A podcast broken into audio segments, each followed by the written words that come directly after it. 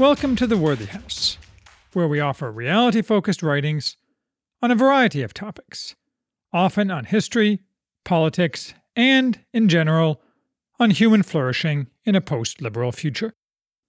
I am Charles, the maximum leader of the Worthy House. And today we are reviewing Antifa, the Anti Fascist Handbook by Mark Bray. More than 20 years ago, as a very young man, I traveled in Ukraine. In one place, the local authorities were excavating a mass grave from the 1930s. Hundreds of skeletons, men and women, many with flesh and clothes still attached, have been laid out on wooden platforms for attempted identification before reburial. If you looked, it was easy to see the cause of each person's death a square hole in the head. Why square? Because the communists had hammered in a railroad spike. Why does this matter? Because what screams from every page of this book of Antifa apologetics is that the author, Mark Bray, and his compatriots, today's direct ideological successors of those murderers, want to do the same to you. Bray, who works as a part time lecturer at Rutgers University, and who was a sometime organizer of Occupy Wall Street back in 2009, published this book in 2017. No surprise, he claims a relevancy for his book based on a supposed surge in fascism due to Trump's election. But it was only this past summer, with the rise of Antifa to prominence during the nationwide BLM led Floyd riots, that this book really became relevant. It is the only book length treatment of modern organized left wing violence directed against the right.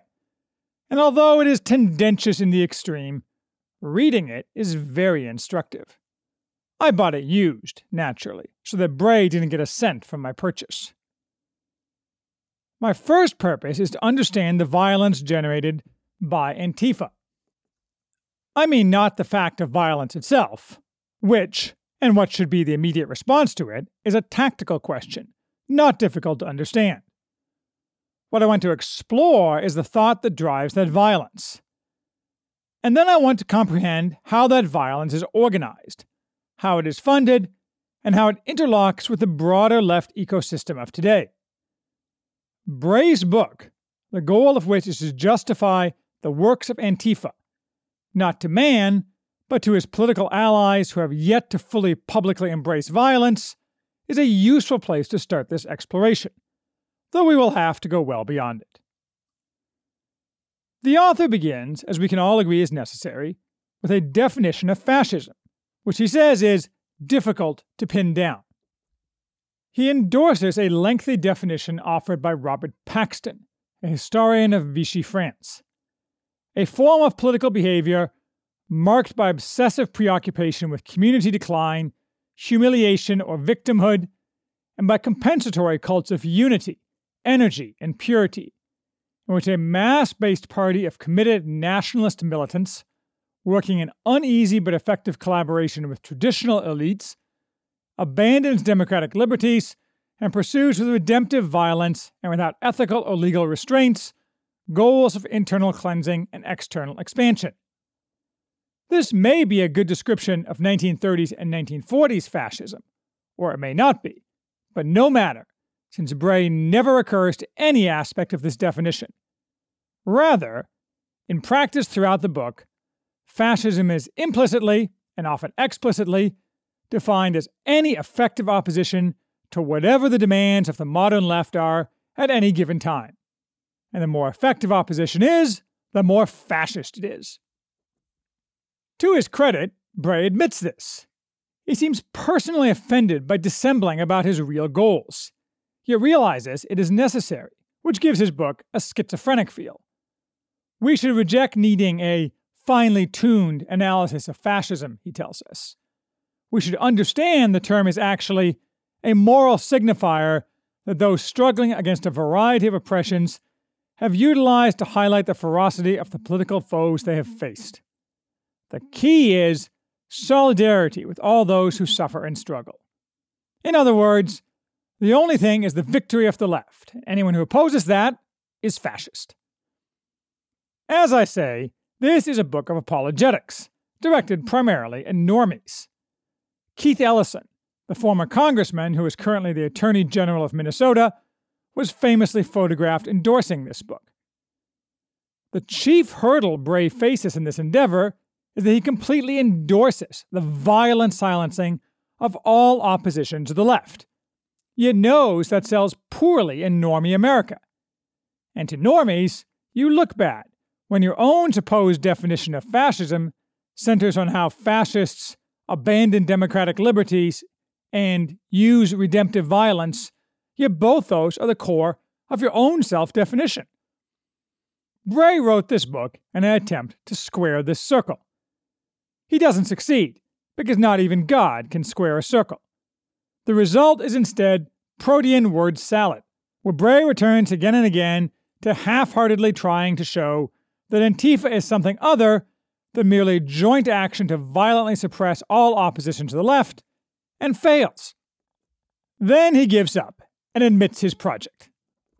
We will step backward in history in a moment, but the left here, by opposition to which fascism is defined, is the modern left.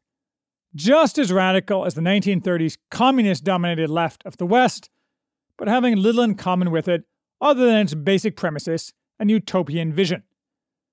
The focus today is any form of supposed oppression, which, as the late Roger Scruton pointed out, is the bedrock of all modern leftism. Although the modern left pays lip service to economic oppression, the almost sole focus of the 1930s hard left, there is no actual concern whatsoever in this book for the urban worker, much less the rural proletariat in flyover country, or the struggling lower middle and middle class.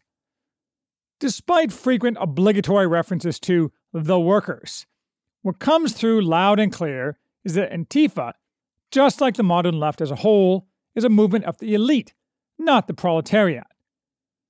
Bray uses as the meat of much of his book anecdotes and quotes taken from Antifa pseudo soldiers around the world.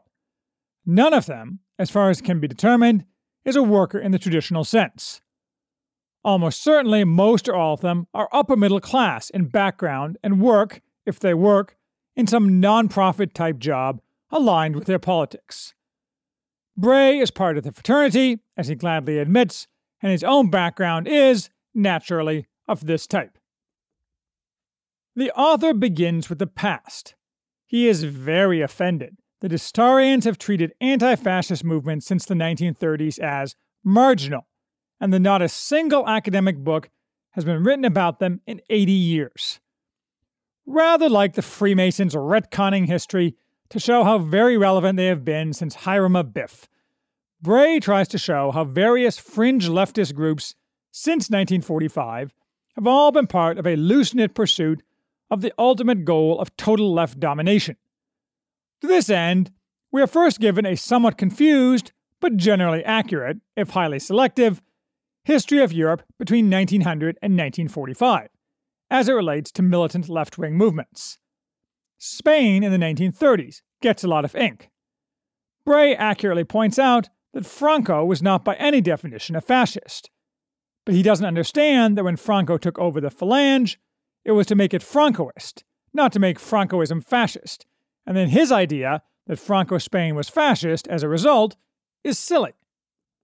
But of course, it's not silly if you realize that fascist means effectively opposing the left.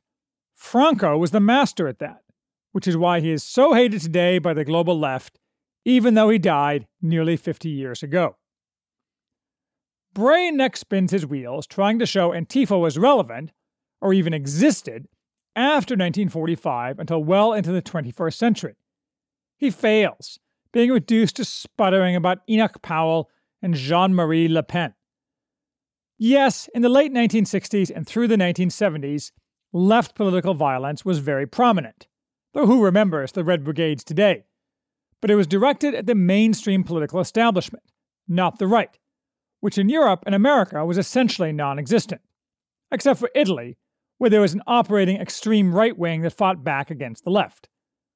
Still, it was during this period that the black bloc street fighting tactics used by Antifa today developed a combination of monochromatic dress designed to conceal individual identities, various forms of armor, and coordinated assaults using a front line of more sympathetic people, often women, backed by weapon wielding men. Though, as we'll see, there's no real toughness there. The phalanx, of course, has long been known to be an effective method of ground assault, and is even more so against those who are forbidden to fight back effectively.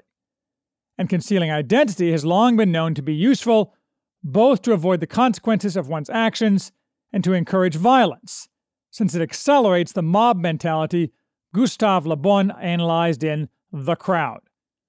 In the context of Western democracies, where governments are broadly on the side of the left and so will not mow them down with machine guns, the Black Bloc was a genius turn. However, none of these people from past decades have anything to do with today's Antifa, despite Bray's attempts to draw out a hidden line. Flailing away, Bray gives us endless pages talking about fights over the past three decades among skinheads and soccer hooligans brawling in punk rock clubs and around stadiums. None of this has real political content. It is all simply the bad behavior that young men get up to in any society where their drives and talents are not recognized and channeled. It's an updated and deracinated version of Martin Scorsese's Gangs of New York. You can see this from an anecdote Bray tells us how some Nazi skinheads were persuaded to become Antifa skinheads. This is a very old phenomenon, young men switching from communism to the far right, and vice versa. It is a symptom of search for meaning and purpose in the world, nothing more, with no political meaning whatsoever. In America, Bray traces modern Antifa back to the late 1980s Minneapolis group Anti Racist Action. Supposedly, they were organized to fight the Klan, but it's quite clear this was just another fringe group formed out of the skinhead music scene, looking for meaning and a bonding mechanism. When Bray refers to non existent major Midwest Klan rallies in the 1990s being the spur, you know the lies are multiplying. In an exception from the general rule, this group was well organized and politically somewhat adept, and spread to other music scenes in a few other urban areas, in a decentralized and somewhat splintered manner. They did have four points of unity, including reproductive freedom, again showing zero concern for the actual economic concerns of the workers they professed to admire. But none of this was of any importance or relevance at all for decades, and it all received the public notice it deserved, which was none. Although, to be sure, allies sympathetic to these far left types were spending these decades seizing all the levers of American power. There just wasn't any role or relevancy for Antifa in those decades. The left was steadily winning everything it wanted, and a few skinhead types searching for personal meaning were of no importance, whatever their personal delusions of grandeur. All this changed in 2008 as the arrow of history began to waver in its leftward travel. The catamite right suddenly lost much of its relevancy, and the Tea Party arose. Although it was quickly and successfully destroyed, it heralded the new age of the right, as the Republican Party began to fragment. An effective opposition to the left's march through the institutions appeared on the horizon. Right wing political movements grew even more in Europe, sometimes based around economic and class concerns, sometimes based on opposition to unbridled immigration and the crime and cultural destruction that overran countries in its wake. To Bray, of course, all these effective movements are literal Nazis. What they say is beside the point, because he knows they are Nazis, because they must be Nazis, according to Bray's ideology. Most of all, the mainstream left began to fear that something more was needed to maintain and extend their grip on power, a fear that reached fever pitch in 2016. Having trudged through this history by anecdote, we now get to the meat of this book, which is its apologetics. Bray's goal is to justify any level of violence necessary to accomplish the goal of total left victory. He prefers this to be calibrated for public relations reasons, and to begin with as much suppression of right speech without actual killing as possible. His case study for this is the Antifa riot that prevented Milo Yiannopoulos from speaking in Berkeley in early 2017.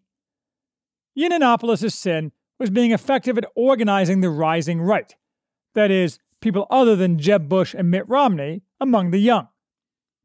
Bray offers a kaleidoscopic array of justifications for why not only Yiannopoulos, but anyone who is fascist, that is, anyone who does, or might, effectively oppose left power, should be denied any freedom of speech through unlimited violence if necessary. First, Mussolini and Hitler gained power legally, so that risk is present today in America, at least until full left hegemony is attained.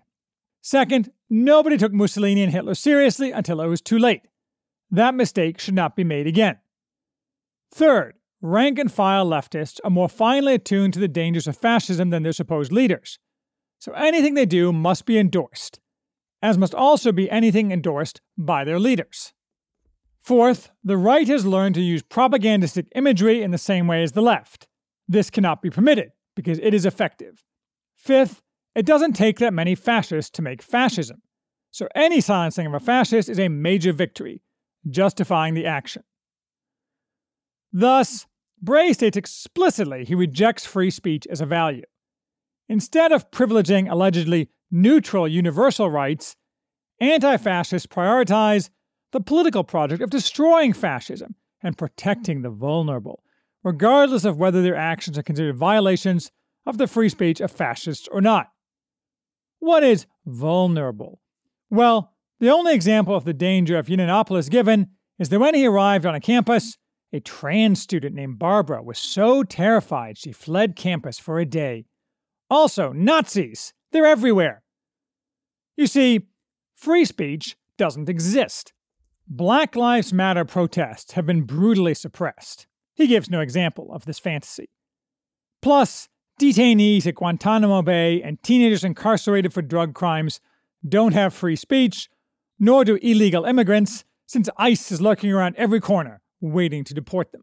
Not to mention, the marketplace of ideas can't be trusted not to elevate fascism. So, because Antifa wants to give free speech to those presently denied free speech, it is actually far more pro free speech than liberals who claim free speech as a supposed universal value.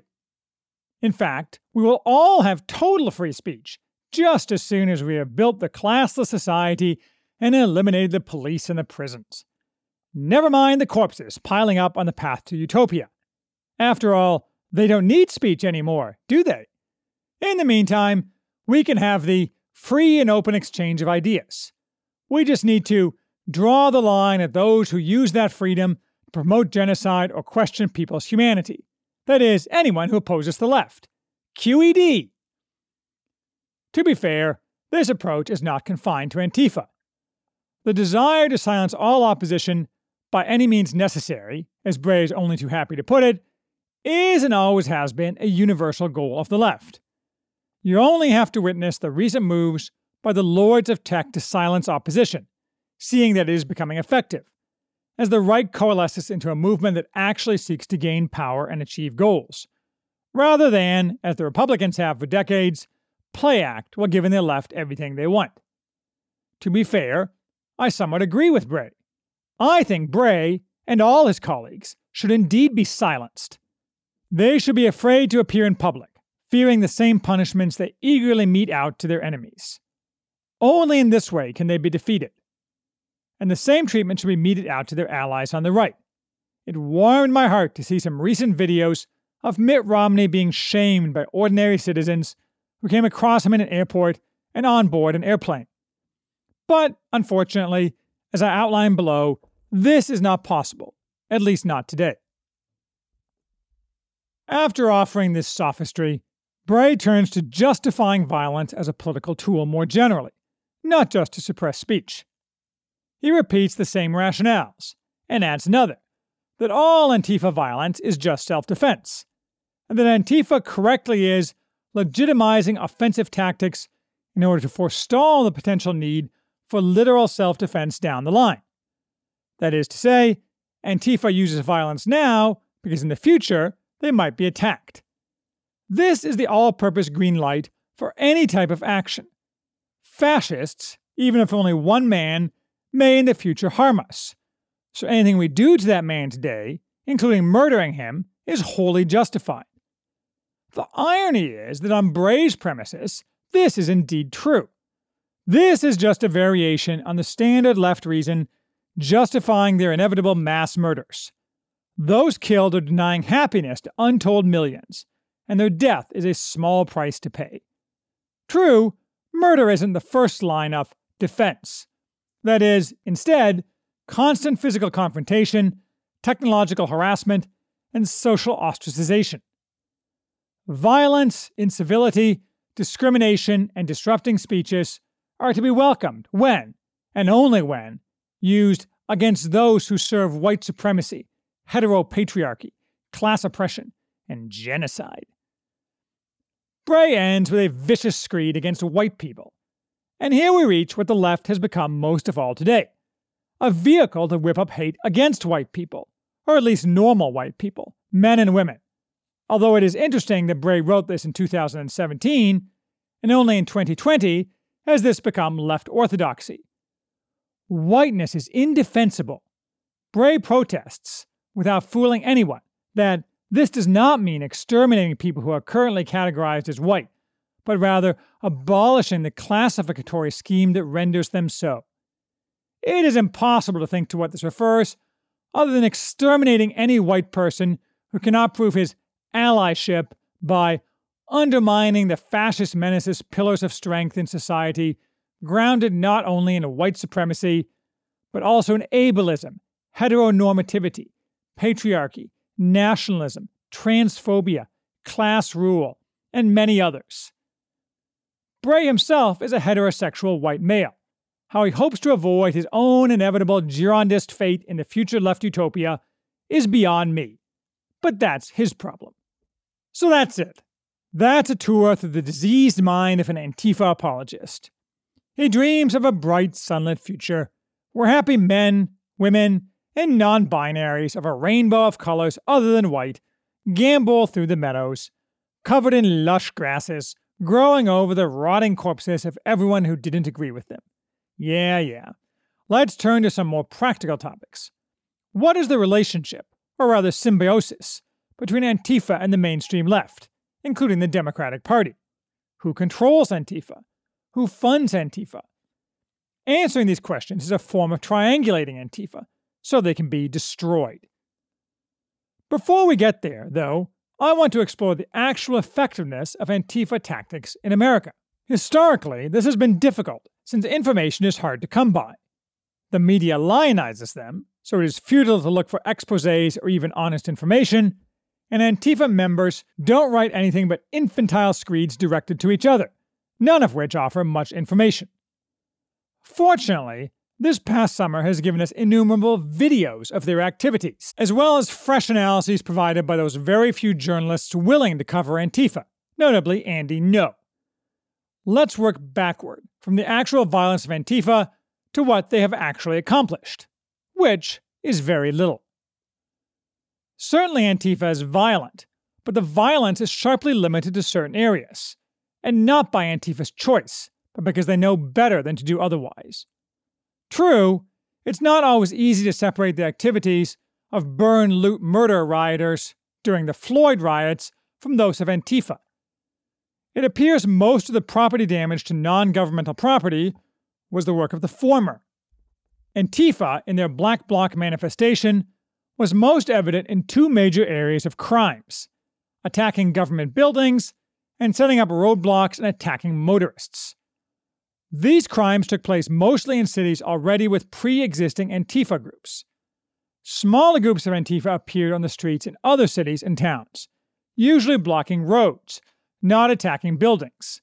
These may have been local or may have been shipped in.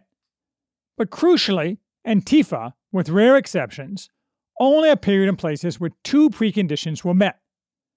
First, the government, in the form of police and more importantly, city government and most importantly, local prosecutors, were highly sympathetic to their aims. Second, they believed there was no chance whatsoever that they would face any opposition from private citizens, either because none were organized or, much more frequently, because Antifa knew any opposition to them would receive brutal treatment from both the police and the city government and prosecutors. Under these conditions, Antifa faced no challenges whatsoever to their activities, other than their occasional mild dispersal by police in cities where the government was somewhat less sympathetic to them. In fact, they repeatedly assaulted federal buildings in Portland, committing arson and property destruction. And when Trump attempted to stop this, the national media, in coordination and cooperation with the Portland city government, acted vigorously against Trump. Thus, Antifa took no risks in this violence. It's all a form of theater to benefit the goals of the left more generally. Or, more precisely, it's domestic terrorism. It is just a brick in the wall of propaganda the left as a whole is using to press their falsehoods about supposed oppression in America, the ending of which naturally requires total remaking of American society and, most of all, mass transfer of wealth to the unproductive and total power to the undeserving. But it is most instructive to watch videos showing those few times groups of Antifa were challenged by groups of men from the right. This took place not in the major cities, where the government had openly given the streets over to thugs. Rather, they took place in smaller cities or towns, and often apparently at places not in the center of the town. Those men are never organized for combat as Antifa is, although some appear dressed for it and probably have experience. And, unlike Antifa, they do not conceal their identity. In most cases, they appear to have semi spontaneously appeared in the street to oppose rioters or those blocking streets. Every single time the Antifa group, if it is equally matched or merely somewhat larger, is quickly beaten and flees. Often a single motorist standing up to the terrorists blocking the street drives them away. Never, ever does Antifa win or even stand their ground. They are cowards. And Bray's repeated comparison to their 1930s predecessors, who were mostly very bad men, but who at least were not cowards, laughable. Watching these videos is also a way to get a humor break. Many of them show a fat Antifa girl shrieking in horror as one of her male friends is beaten and demanding through her tears that he be let go. It's actually remarkably funny. Just as funny is that Bray is very concerned with excessive machismo among Antifa, certainly not a problem in his own particular instance. In fact, if you really want to laugh, go look up mugshots of Antifa arrested. None are ever charged or prosecuted, of course, for any significant crime. Such specimens of degenerated humanity are unlikely to win any battles against any force that can push back. Which is why, of course, they never attempt to win any such battles. They're classic simpering bullies. You can also see this from when, on the few occasions police dispersed Antifa groups with non lethal force, they ran like little girls. I can guarantee you that if Napoleon showed up with his whiff of grape shot, it'd be all over for Antifa. On the other hand, you do have to give points to Antifa for the ability to pull off coordinated action, often with a propaganda edge.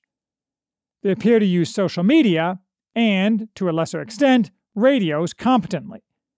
The creation of a wall of moms, with no real moms, of course, as the sympathetic front line of their attacks in Portland was pretty clever. They continuously coordinate with the media to achieve their joint goals. I'm very sure, though, that if they ran up against a few guys with tactical training and the ability to handle firearms competently, they'd come up short. And that's exactly what would happen, either from the government or from private citizens, if Antifa ever tried violence in any place outside of the safe havens in which they operate. It's all cosplay. Antifa knows they lose in practice. Bray also knows this, but he's hardly going to admit it.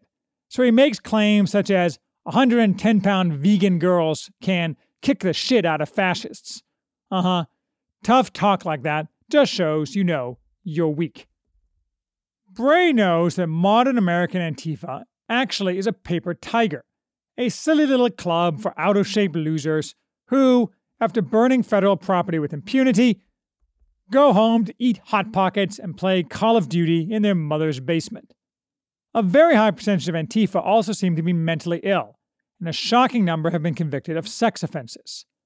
Oh, sure, there are probably some genuine psychopaths among them, men who just want to watch the world burn, as there are in any movement that breeds violence. And if the level and range of violence increased, so would the numbers of such people in Antifa, perhaps reducing their overall cowardice. But not many. True, Antifa does have actual power in places run by radical Soros backed district attorneys, e.g., St. Louis. Antifa can show up at your house, threaten you with guns, and if you display a gun, you are the one arrested. And if you shoot a gun, you will spend years in prison, even if nobody is hurt. But in most of the country, this is still not the case. It's certainly not the case where I live. Although, after the recent Capitol Hill protests by the right, the left is going to try to make it so. Whether they will succeed is the critical question of the next few years. I also have to give credit to today's Antifa for acting in a unified, coordinated fashion across time and space, avoiding the common historical occurrence of left groups splintering over doctrine.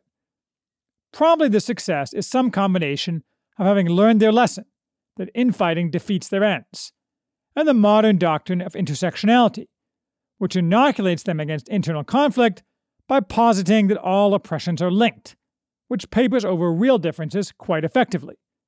Not forever, but for long enough to work to destroy decent society.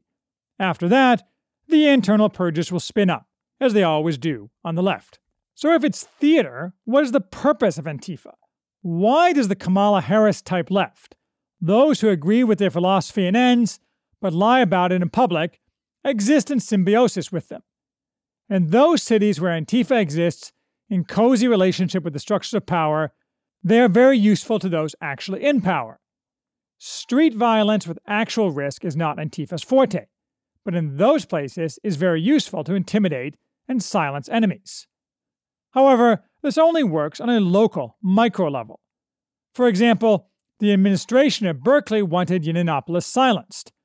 But what really ruined Yiannopoulos, what really silenced him, was the lords of tech, not Antifa. And yes, some cities have caved to the terrorism this past summer. But they are only cities that are already failing cesspools run by the left. And Antifa alone would not have been able to accomplish even that without the mass psychosis surrounding BLM. I think occasionally, therefore, Antifa is useful as shock troops for the left. But in practice, this is limited. I conclude that Antifa is probably a net negative for the Kamala Harris type left which is more strategically oriented and, however briefly, has actual political power. But since there are no enemies to the left, they cannot criticize, much less tamp down, Antifa activities. This presents an opportunity, because cutting the head off the Antifa snake if they try to extend their activities into normal America may be a good way to begin substantive pushback on the left's desperate attempts to achieve hegemony over normal America. How is Antifa organized and controlled? I've spent quite a bit of time searching state databases of business organizations, and it appears that Antifa is always organized informally, with no paper trail.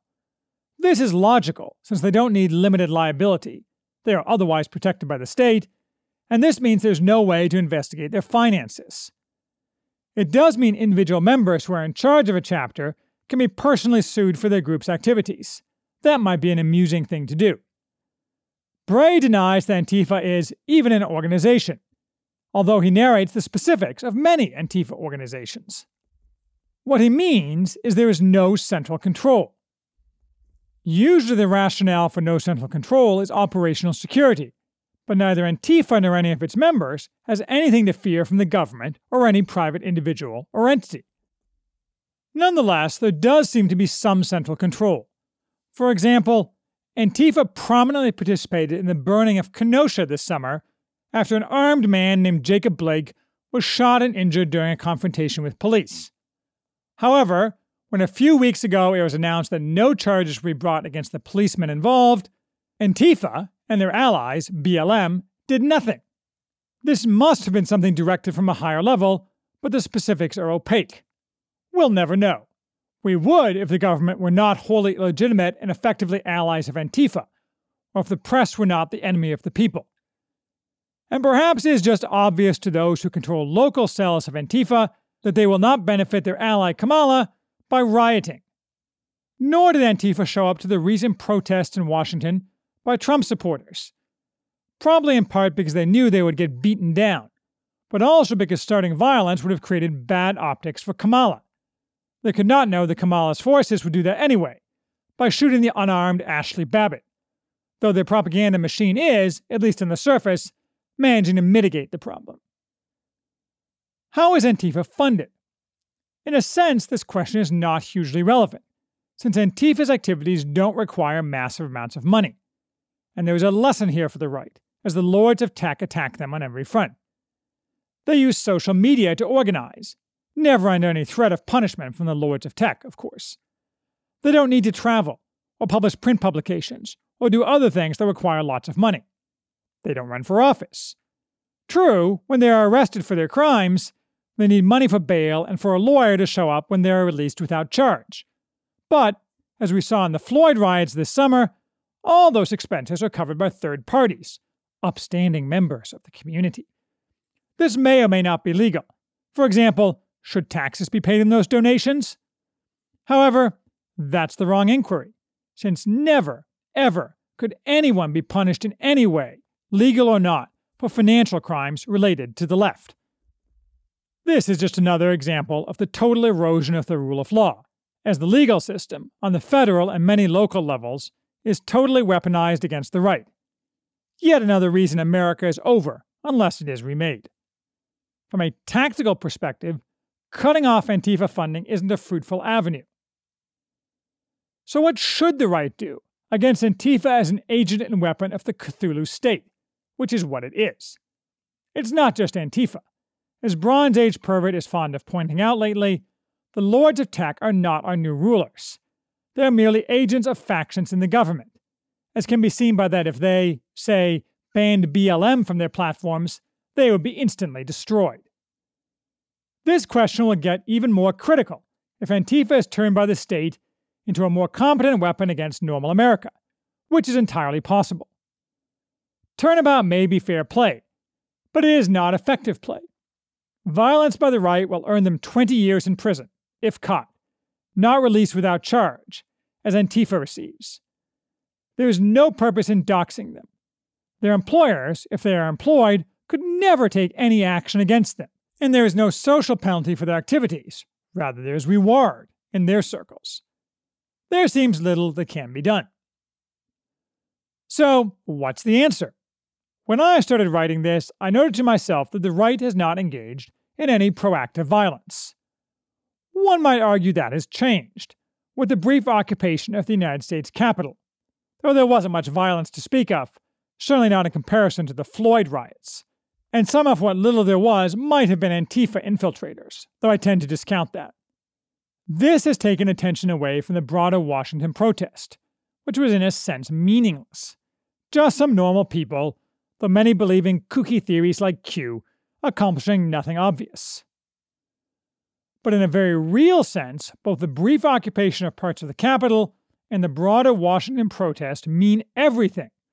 The first time the vast mass of normal, non elite Americans, suffering actual oppression for decades, as opposed to the fake oppression falsely claimed by the various elements of the left intersectional coalition, voiceless and endlessly hectored that they should hate themselves and be afraid, realize they can actually change the course of history and throw off their chains. This is why the hysterical left reaction across all their power sources government, media, big tech they are afraid because they know their hold on power is so very, very fragile. We should always remember what Napoleon said when asked how he came to be Emperor of France. I came across the crown of France lying in the street, and I picked it up with my sword. Thus, the answer is twofold, I think. First, to prepare to exercise power when the moment comes, which it will, because the nature of the left is to deny reality, and for their reach to exceed their grasp. I suspect that networks to do this are already organizing, though nobody invites me to them. Second, to visibly show right power, something the right has never done in America. This should not be violence. We certainly don't need the American equivalent of the Irish Republican Army of the 1970s. And true, street protests, marches, and the like are not historically the forte of the right. In America, it is probably time for them to become our forte. There are enough justifiably angry, actually oppressed normal Americans to make this possible. And the left is so deathly afraid of this. Hence the lies built around the recent Washington protest, and the suppression by all social media of any video of the protests.